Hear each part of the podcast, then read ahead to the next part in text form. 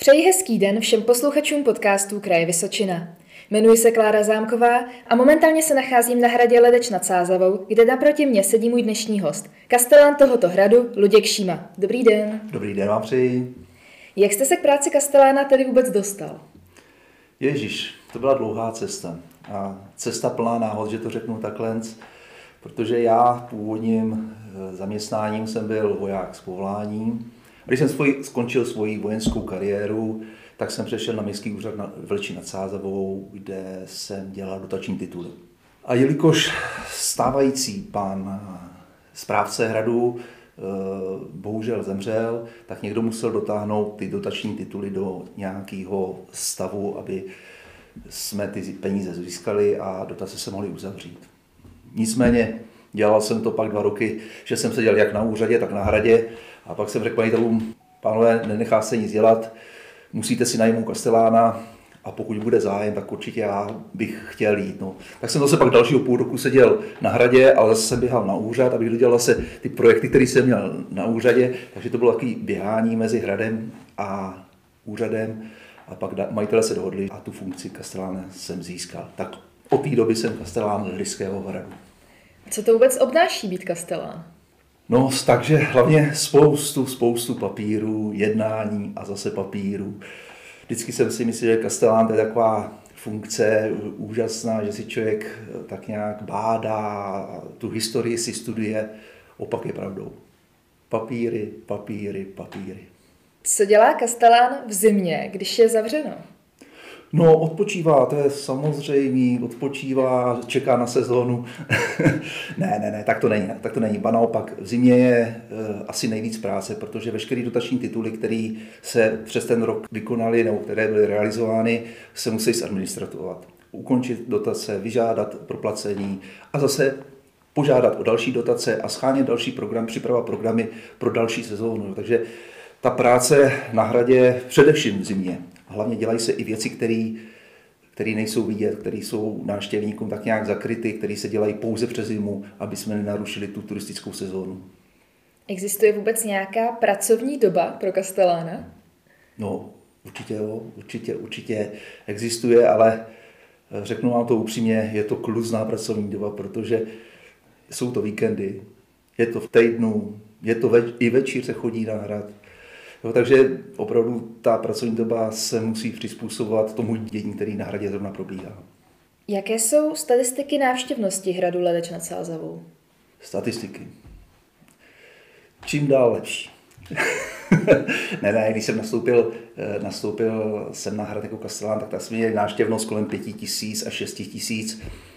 Podařilo se nám to, není to moje dílo samozřejmě, je to dílo celého kolektivu našeho hradu jsme se dostali až na 25 tisíc návštěvníků a to bylo v roce 2019. Pak nás zastihla covidová doba, takže jsme spadli na nějakých 20 tisíc a to si držíme, no ale letos, letos. Určitě 25 a výš bude. Na hradě probíhalo i hodně natáčení různých filmů a pohádek. Jaké se tu třeba točily? Tak na našem hradě proběhlo asi už 14, 14 natáčení. E, řekněme, od zahraničních společností přes české společnosti. Pro ty naše české návštěvníky asi nejzajímavější Anděl Páně dvojka, to je kultovní Jiřík Strachu tady odved úžasnou práci, ba naopak můžu říct, že 60% eh, exteriérů je natáčeno u nás v Leči a ten zbytek no, někde v Krumlově nebo já nevím, v kterých vůbec místech, s nadsázkou samozřejmě. No jinak eh, z těch pohádek dalších eh, Čertí brko, to je asi poslední eh, pohádka, která se natáčela. Natáčeli z té části pohádek Micimutr, Šťastný smolář. A z těch zahraničních asi nejznámější Kleba bratří Grimmů, což bylo velmi zajímavý. Dokonce jsme tady měli i pana Depardieu, eh, natáčeli jste Bídníci, ta slavná scéna, kdy zvedá ten povoz na tom náměstí, jak to bylo u nás na Dolním nádvoří. Takže opravdu i nejvýznamnější herecký jména. Jak to probíhá, když se takhle nahrává na hradě? Se nemůžou potom návštěvníci, ne? Ne, ne, ne. On to je zase strašně dlouhý proces, než se natáčí, protože přijdou nejdřív lokace, jako lidičky, kteří přijdou s foťákama, všechno si nafotěj, zeptají se co a jak, pak probíhá nějaký jedno kolo, kde se to služí nějakých, já nevím, třeba 30 památek a pak se to úplně seseká na 10 památek finálních A z toho se vlastně vybírá ten, ten pravej, ten pravej. Takže ono to je dlouho, dlouhodobý. A když už k tomu přijde, tak zase to trvá třeba z půl roku. Nic se neděje, ale připravují se ateliérech eh, různé truhlářské věci a věci, které vlastně ten exteriér zaplnějí. Takže my, když jdeme natáčet, nebo když se jde u nás natáčet, tak minimálně půl až tři čtvrtě roku čekáme a pak během dvou, tří dní nebo týdne je to odbytý a je to. Jinak eh, ty přípravy třeba, řeknu, stavění kulis venkovních, to třeba trvá měsíc. Celý měsíc tady jsou truhláři a přidělávají na fasády různé ozdoby, eh, zakrývají okna, cokoliv jiného možného. Pak až proběhne vlastně to natáčení těch dvou až v týdnu, možná někdy i 14 dní a pak zase týden bouraj. Takže my v podstatě ty náštěvníky, abych se vrátil k té otázce, eh, omezíme opravdu jen třeba na týden. Takže i když se třeba staví kulisy, tak ty lidi tady mají eh, ne úplně volný, ale můžou se tady pohybovat a vidět, jak probíhá ta práce těch filmařů, když připravují exteriéry. Čím je hrad oproti jiným hradům atypický? Není to v podstatě architektonicky ani hrad, ani zámek, nejsme dokonce ani muzeum, my jsme takový trošku kočkopec, říkám to hodně škaredě, kočkopec, protože eh, v tomhle hradě se nedochovaly žádné interiéry, ani mobiliář. Takže my jsme vlastně vařili z vody a museli jsme ty prostory něčím zaplnit.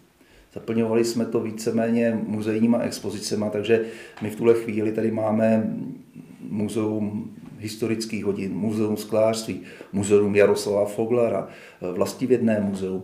Takže jak já říkám, když lidi k nám jdou a chtějí vidět ty zámecké prostory, kde tamhle se sedělo, tamhle se jedlo, tamhle se hrál kulečník nebo něco jiného, to tu nemáme, bohužel. Kde bere hrad peníze na opravy a udržování? No, tak to je další složitá otázka. Složitá otázka, jako v dnešní době. Základ financí nám poskytují majitele, což je město Ledeč nad a firma Kovo Finish. Ty dají svůj příspěvek a já jako kastelán eh, musím sehnat dotace, nebo musím. Měl bych sehnat dotace. A vlastně ty peníze se skládají, takže my eh, máme provozní náklady příplatek od majitelů, dotační tituly a máme výdělek z průvodcovské činnosti. Takže takový slepenec všech možných způsobů financování, zaplať pán ale se nám daří ty peníze zatím schánět, takže skvětáme. Kdybyste měl někoho nalákat k návštěvě hradu, co byste vypíchnul a na co byste lidi pozval?